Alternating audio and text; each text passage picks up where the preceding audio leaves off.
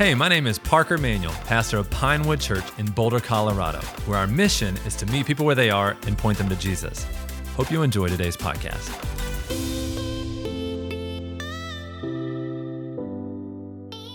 Uh, my name is Jess. Like Parker said, it's an honor that you would show up, especially if you're new with us today. Welcome. We're so glad that you're here. I think we can all agree that when we show up, especially um, on a snowy Sunday morning, that we are here because our desire is to know God and to be known by Him. And I think if you're brand new in the house, maybe you're a visitor with us, I think that's your desire too, that you want to know God and you want to be known by him. But we all know that there can be blockers to this relationship. Am I right? There's a group of people in scripture called the Pharisees, and the Pharisees had a blocker in having a relationship with God. And there was a blocker because they knew about God, but they didn't really know him. They didn't really know him. So today we're going to talk about being a witness for God rather than a judge in the name of God. You guys ready for that? We're going to talk about being a witness for God rather than a judge, a judge in the name of God. Can't we do things in the name of God and miss it? We can do things in the name of God, for God, all the time and really truly miss it. So, but the word judging can be actually hard to understand sometimes in the Bible because in one breath, in First John 4, it says to try the spirits. And then in Matthew 7, it says, judge not lest you not be judged. So here we have a word um, that in Greek is actually called krinos. Can you say krinos? I looked it up just to make sure we could say it right correctly together, because you know, I, I, didn't go to school for Greek. So, um, this word in Greek actually in scripture means to separate and to approve. To separate and to approve. So, this seems like complete different definition, definitions, am I right? Two different definitions in scripture. So we could go a lot of different ways in judging today, but today we're going to specifically talk about how harmful and condemning judgment is not the biblical way of judgment. So we're going to focus hard on the harmful judgment and go, how do we move from being a harmful judger to actually a witness of God? Um, so it's hard to understand this word because it actually has a positive and negative context. So the Bible will tell you not to judge people, but then it'll tell you to encourage through judging. So I'm going to put a word on the screen and let's see what initially comes to mind, okay? Whether it be positive or negative. You guys ready for this? We're going to bring up a word. You guys ready? There it is, blew up. What came to mind came to mind when I when blew up came up came up. Anger. What else came up? I mean, I say blew up when I look at a friend and their business blew up, and I'm like, oh my goodness, their business blew up. um, okay, what about the next one? Get out of here. I mean, if you hear "get out of here" and you're in your um, and you're in your uh, what is it? Your boss's office. That's probably not the best, right? Get out of here! You're fired. or it could be "get out of here." You really did that. Get out of here. You really PR'd. Get out of here. What about this next one? Sick. now, if you're in the um, 22% of people in America that were sick in the last three weeks, you're visualizing head colds and coughs. I got my hot tea up here because I'm two weeks in of, of coughing and hacking. So welcome front row to, to, the, to the room today. Um, but okay, where are my uh, millennials at? Um, because uh, my millennials, we would say, that's so sick. You know, that was the slang for that's awesome. okay, you'll love this last one. Taylor Swift. Positive or negative? Okay, let's let's have a poll. Positive on Taylor Swift, there you are. Okay, negative on Taylor Swift. There's my like, I need to see some football. I'm done with the romance. Okay. Um, but how you think about a word or an idea will determine how you attach yourself to it. So in our culture, we find that when you talk about judging, it's actually the latter that it comes across as negative in our society. So we're called to judge, and failure to judge is not only irresponsible, it's actually uncaring. So we're going, okay, we're called to it. If we don't do it, it's uncaring to people, right? Like I love my kids so much. I love Parker so much that there's going to be moments in my life with my friends that I call up people through a judging manner.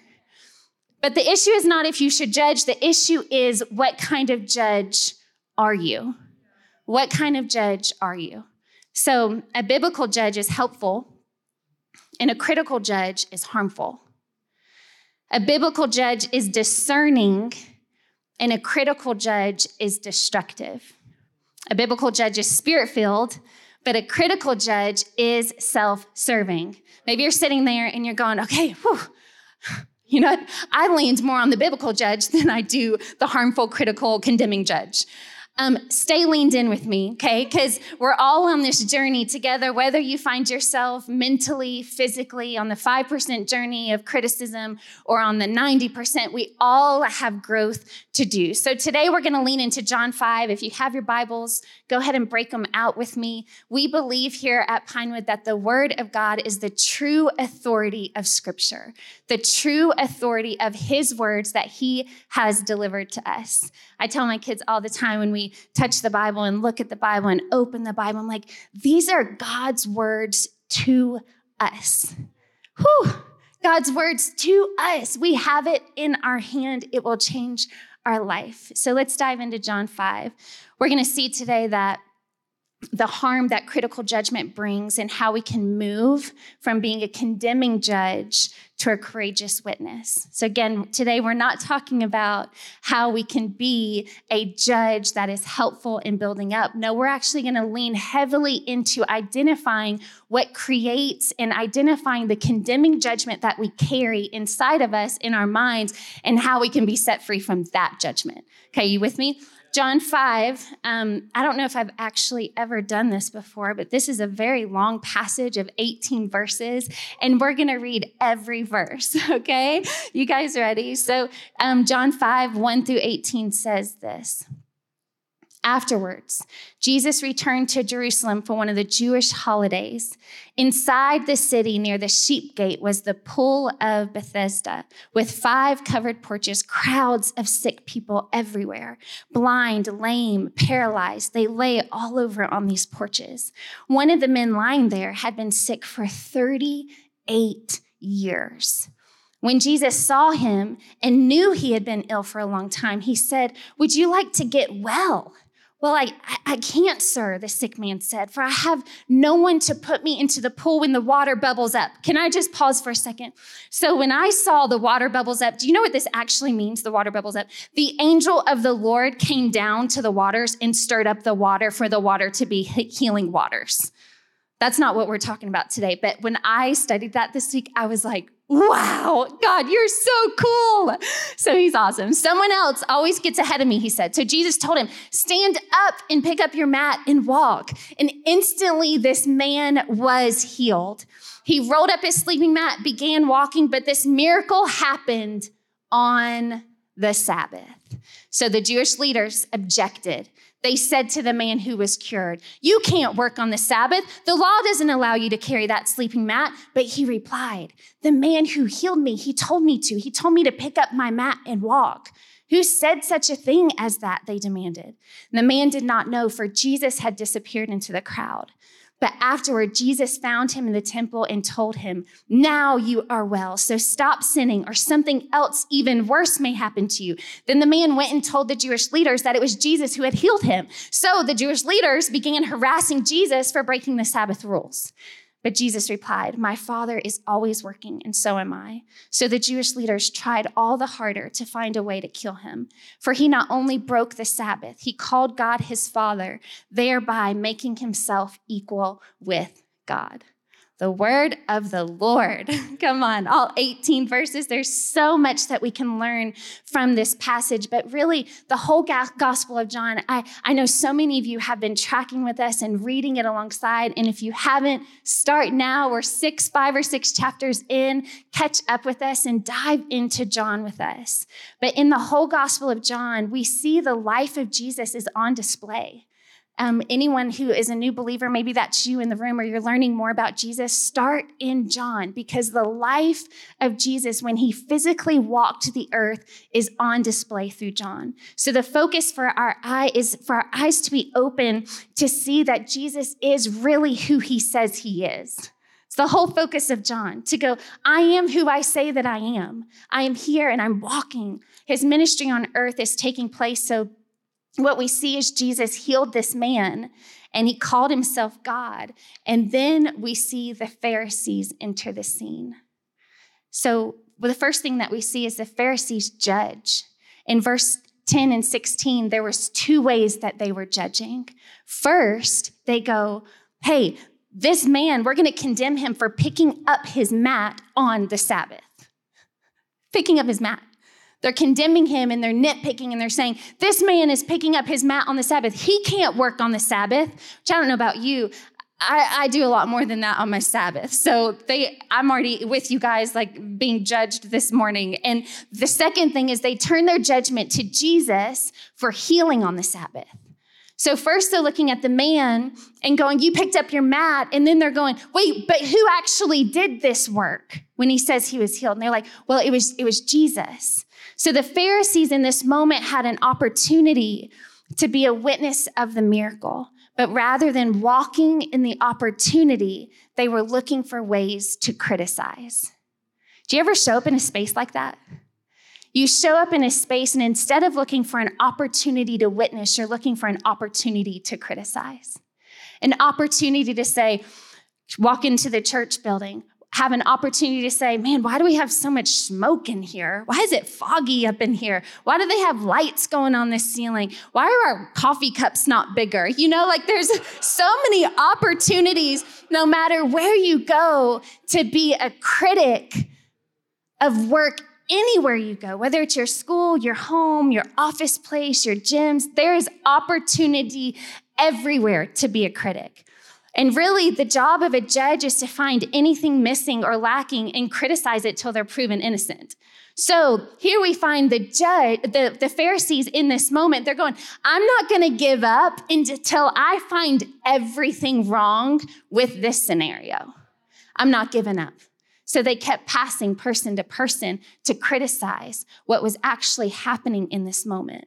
When we live to judge, we are living where everyone else is in the wrong all of the time until proven innocent. Can I tell you that that is a life of bondage?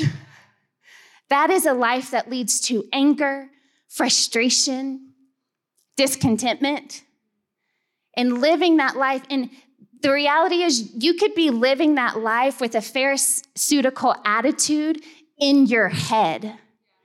And the only person that it's actually killing and harming is you. Um, welcome to social media, right? um, where your life is on display all of the time. Social media makes it so easy to see part of someone's life and conclude who they are with only seeing part of what's actually going on. What do we see? Maybe 0.5% of what's actually going on in people's lives through social media. Um, I have this video. Let's see if anyone can relate to this.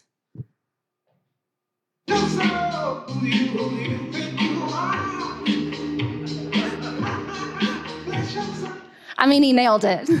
he, he nailed that landing. It's so easy to jump to conclusions when you're from the outside looking into someone's life. You know, people can come into this room since we're, ta- we're in church together. People can question, why do you have lights? Why do you have haze? And they have no idea the why behind it. But it's easy to criticize and critique it because you don't really understand the behind and what's actually going on. So I'm trying to stay um, curious as I get older. Is anyone with me? You're trying to, because don't you think that we have to practice curiosity? Um, we have to practice actively being curious. And so as I get older, um, I, I'm trying to ask these questions more as I come into different places. How and why?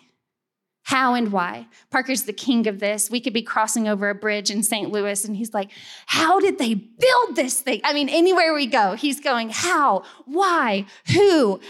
How? And so I feel so challenged every time I'm with him to go, I need to keep asking more questions. So when I think of this story, a man who had been sick and lame for 38 years, and these men come on the scene and act on this man and really come on him where, where there's such opportunity to witness and to celebrate what God's doing in his life.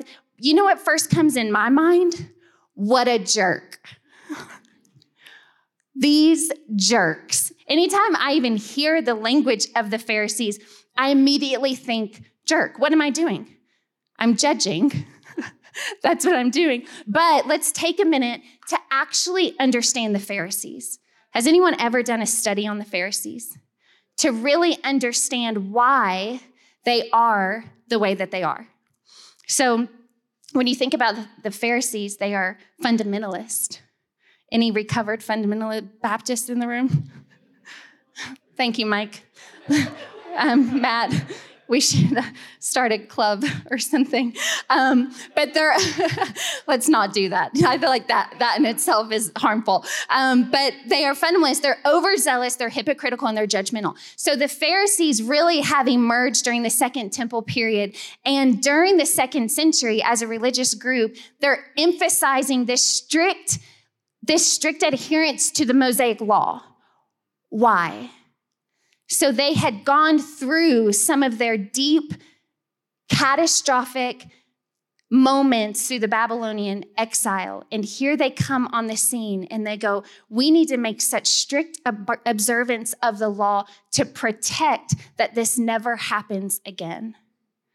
So, my, my immediate thought that connects with us, what's happening actually today, is what's happening in the war in Israel and the people in Gaza and, and what all, there's so much going on. But in my mind, during this Babylonian exile, the Pharisees rise up and they go, you know what? We're never going to let this happen again.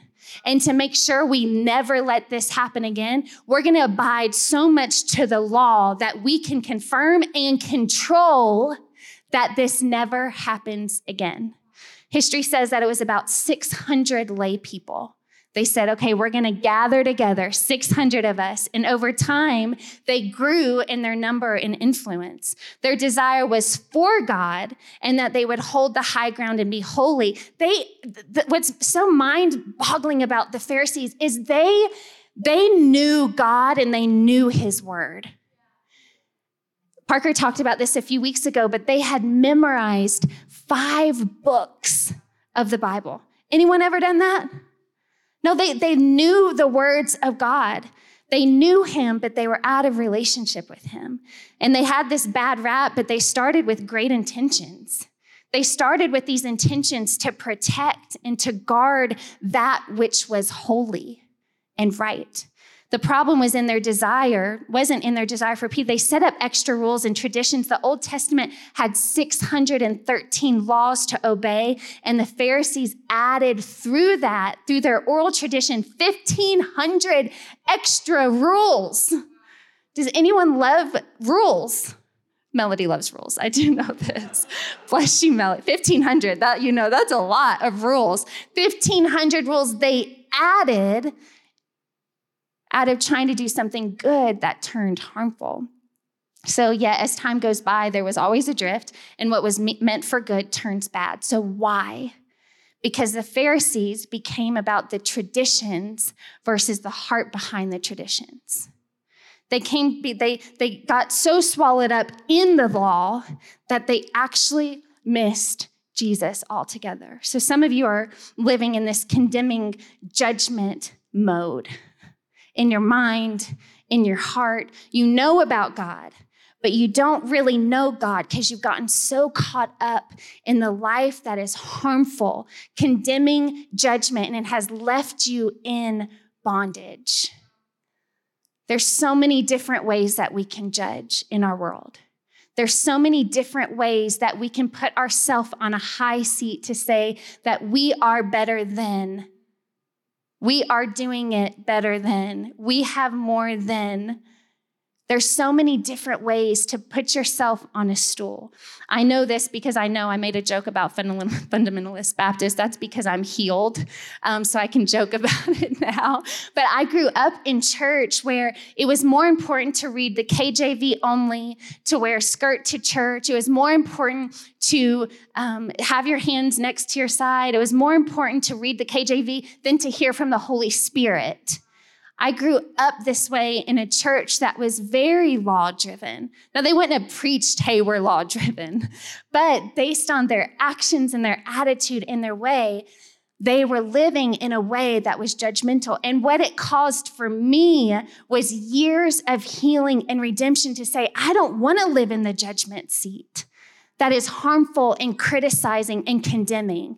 I want to live walking into a room and seeing how God's working and seeing how He's moving and being a witness for Him, testifying for Him. So before you um, tap your neighbor, and start eyeballing um, your brothers and sisters in the room, going, oh, so and so's a judge. so I know so and so needs to hear this today. The reality is that some of us are so good that we've even given ourselves permission to judge a blessing on someone's life. This got me.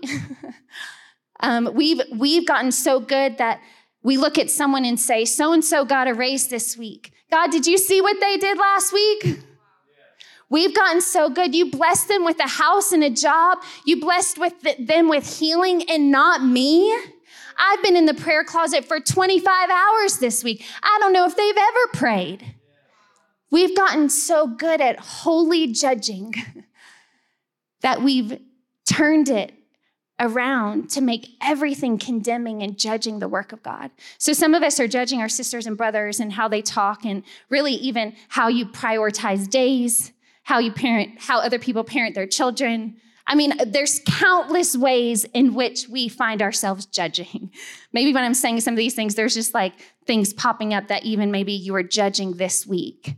Is it a life giving feeling to judge?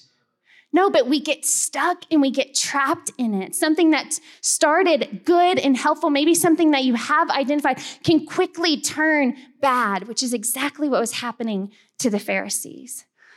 So, condemning judgment brings harm by these ways. One, it tears down who the person is. Condemning judging is tearing down who the person is in this moment, this lame man that's, that's getting up and picking up his mat and walking in this moment of healing, and they're coming in and they're con- immediately when this man is meeting Jesus, they're condemning him for something he is doing. And in an opportunity that they get to fan the flame of who God is, they're condemning who he is.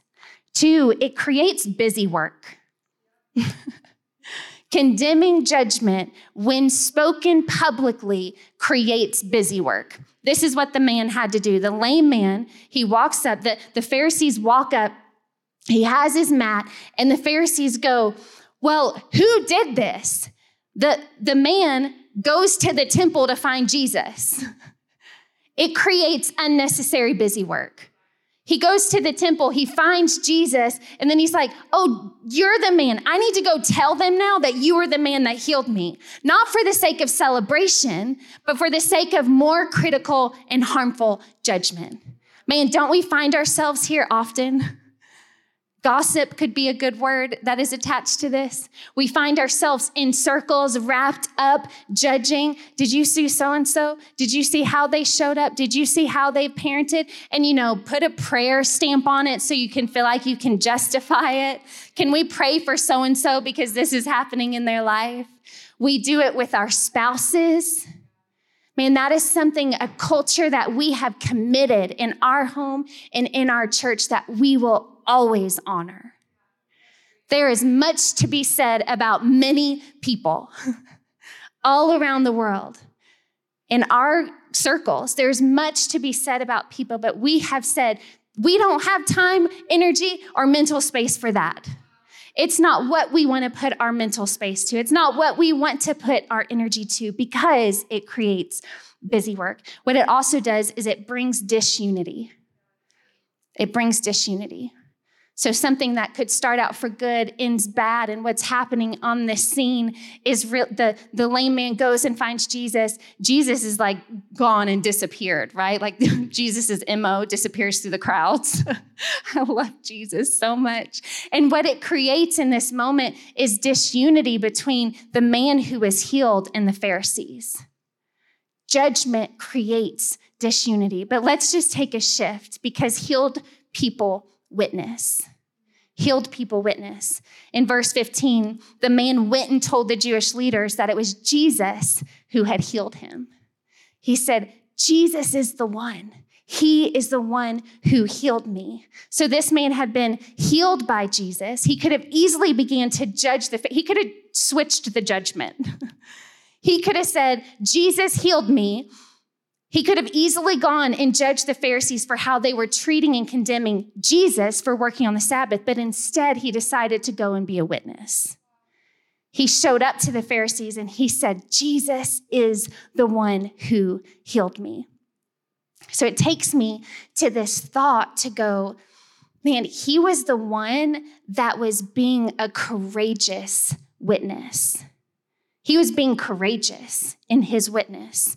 So it takes me to go, then how do we move from having a condemning spirit of judgment to having a courageous witness, to being a courageous witness in every space that we're in? Everyone has a story. Everyone has a story. Um, I remember when me and Parker first started dating. um, well, before we started dating, we knew each other through college and he had dated a girlfriend of mine. I had dated a boy, not a boyfriend. Boys don't say that. Boys don't say a boyfriend of my boy, a guy friend of yours. um, and we had double dated. Well, um, him and his girlfriend had broken up, and I was friends with this girl. Well, you know, naturally, um, she had not lovely things to say about Parker. So I uh, came home one summer to college, connected with her, and she had just gone through this heartbreak, and I'm like consoling her. And um, she's just dogging Parker. So in my mind, I placed judgment on who Parker was. True story. Like, this is like true story. Um, in my mind, um, when I was gonna see him next, because we were friends, like, I had measured him up to just being this scumball. um, scumball, that's definitely a millennial term. Um, and I had measured up who he was so much so that I was going to keep my distance from him. I wasn't going to like hang out in the same friend group. I'm like, I don't even want to get close to someone that's going to treat my girlfriend like this. so, years later, probably a year or two later, Parker reaches out to me um, through uh, Facebook Messenger, also known as um, what's the dating app? Hinge. that was Hinge for our day, okay? that, that was our version of Hinge. Um, and he reached out, and my initial response was like, no way.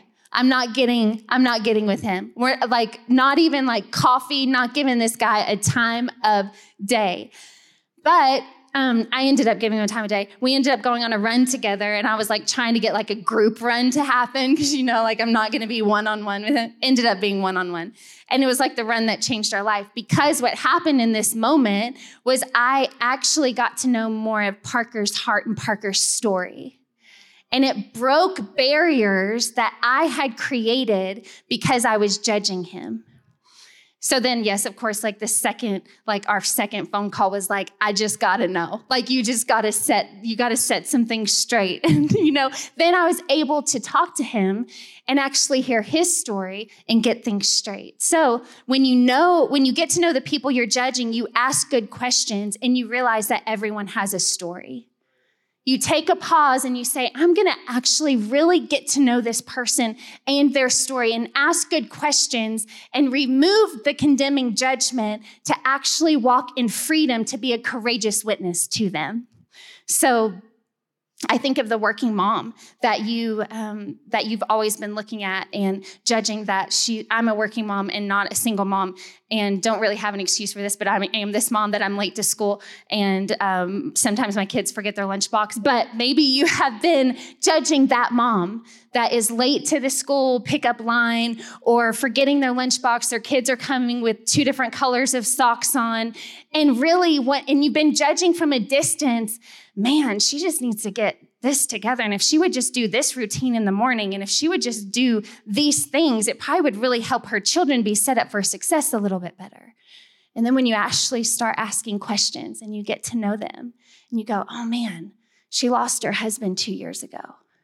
Oh man, she's been single parenting oh man, and you start to actually understand the story, then what happens is you switch to being a witness and a courageous mentality with them. And you go, I actually can be a part of the story to help and to serve. So let me tell you if you're in the Jesus business, you're in the people business.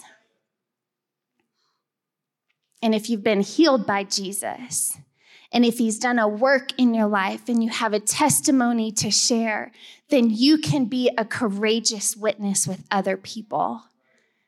Because if we're in the Jesus business, we're in the people business. No matter what you do, where you work, or in your neighborhood, or in your schools, you're around people all of the time.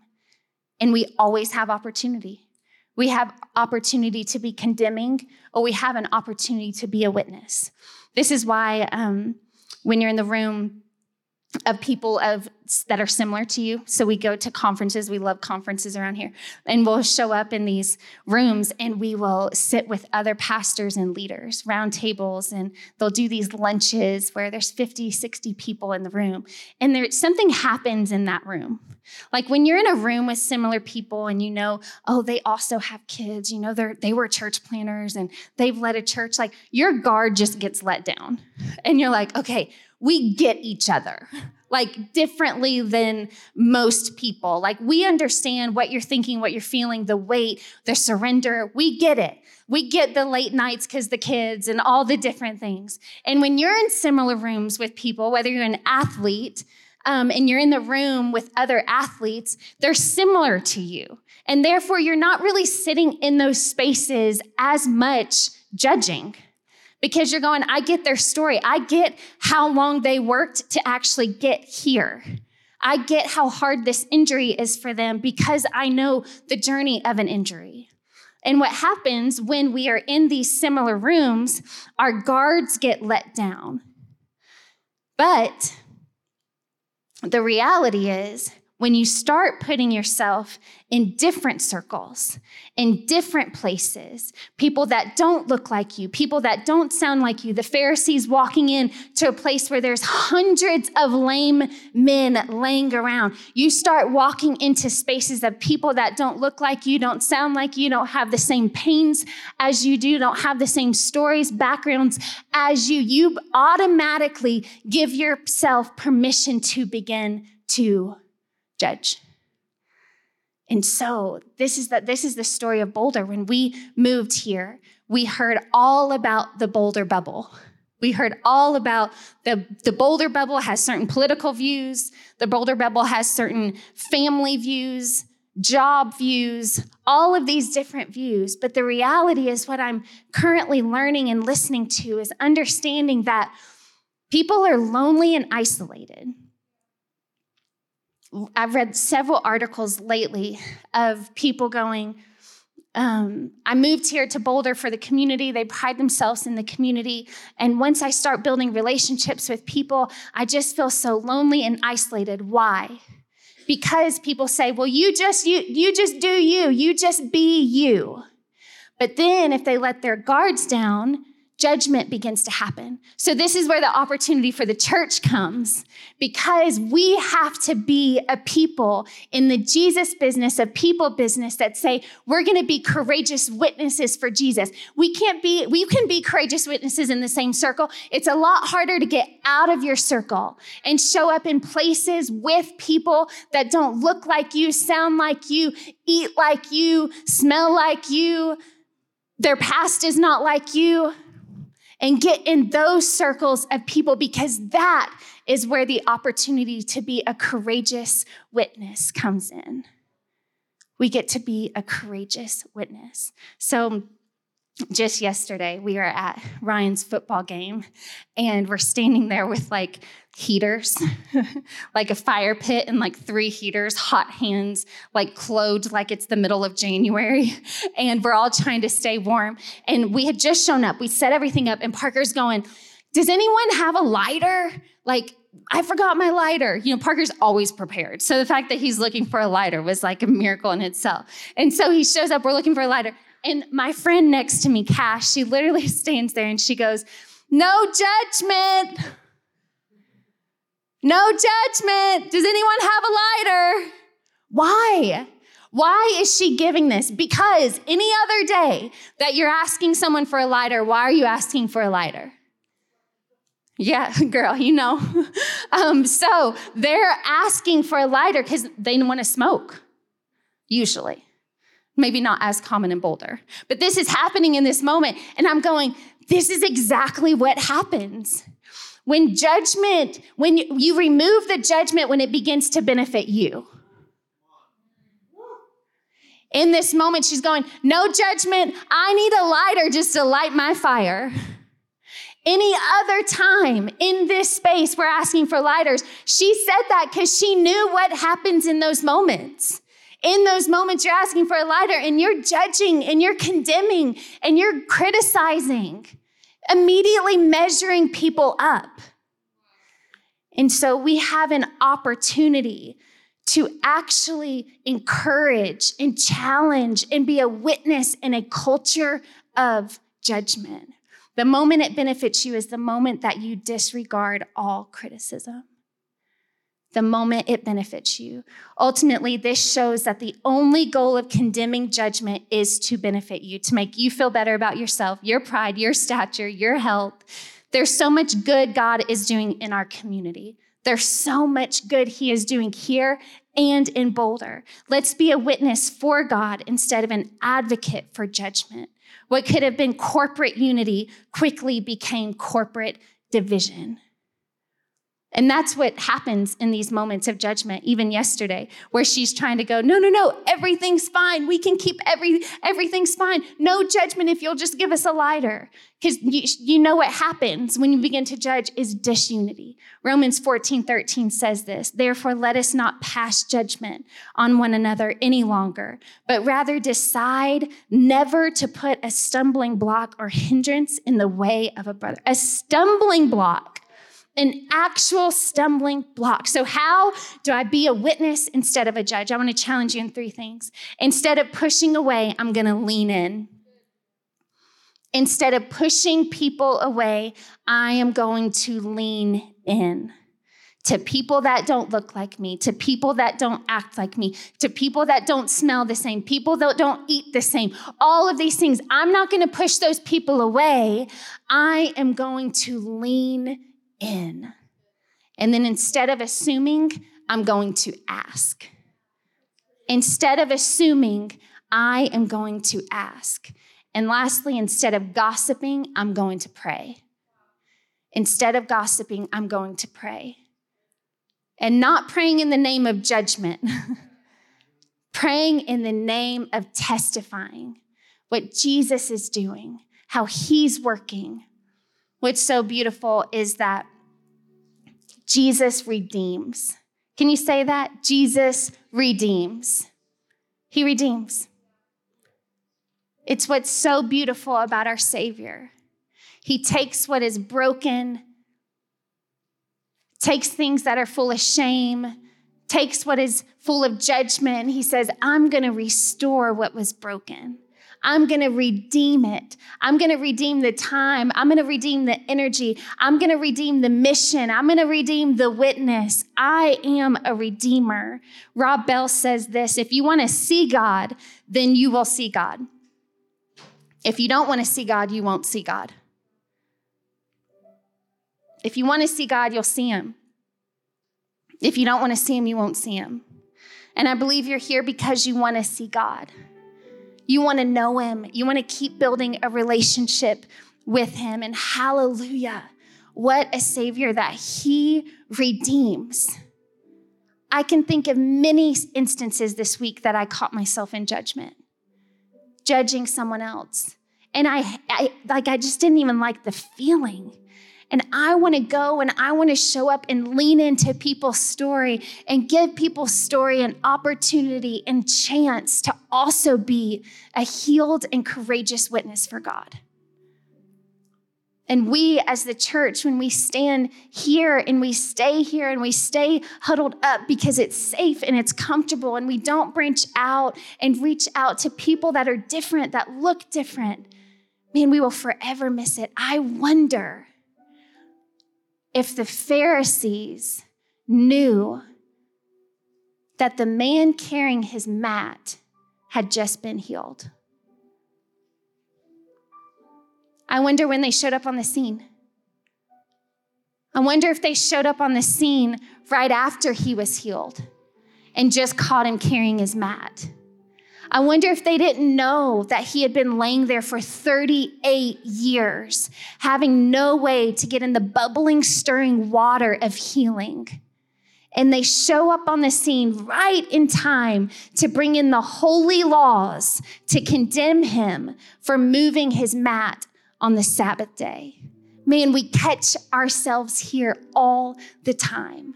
We don't see the big picture, we don't see the whole story, and therefore we come right in time just to see that mama late, just to see that that grown up who's having a hard time keeping his job because he's full of alcohol and addiction. We show up on the scene in people's stories just in time that we don't see the whole picture. But as a church, what if we show up to people and we begin to say, you know what? Jesus redeems all things. He heals all things. He restores all things. I don't want to come up on this scene just in the middle of someone's story. I want to show up and say, I want to know the whole story. I'm going to ask how. I'm going to ask why. And then I'm going to come in with a testimony of Jesus because I have been healed. I have been redeemed. I have been restored by Jesus. And I get to show up on the scene and offer what has been given to me. Jesus is Redeemer. Hey, thanks for listening. If you'd like to learn more, or if you'd like to join us on a Sunday, head on over to pinewoodboulder.com.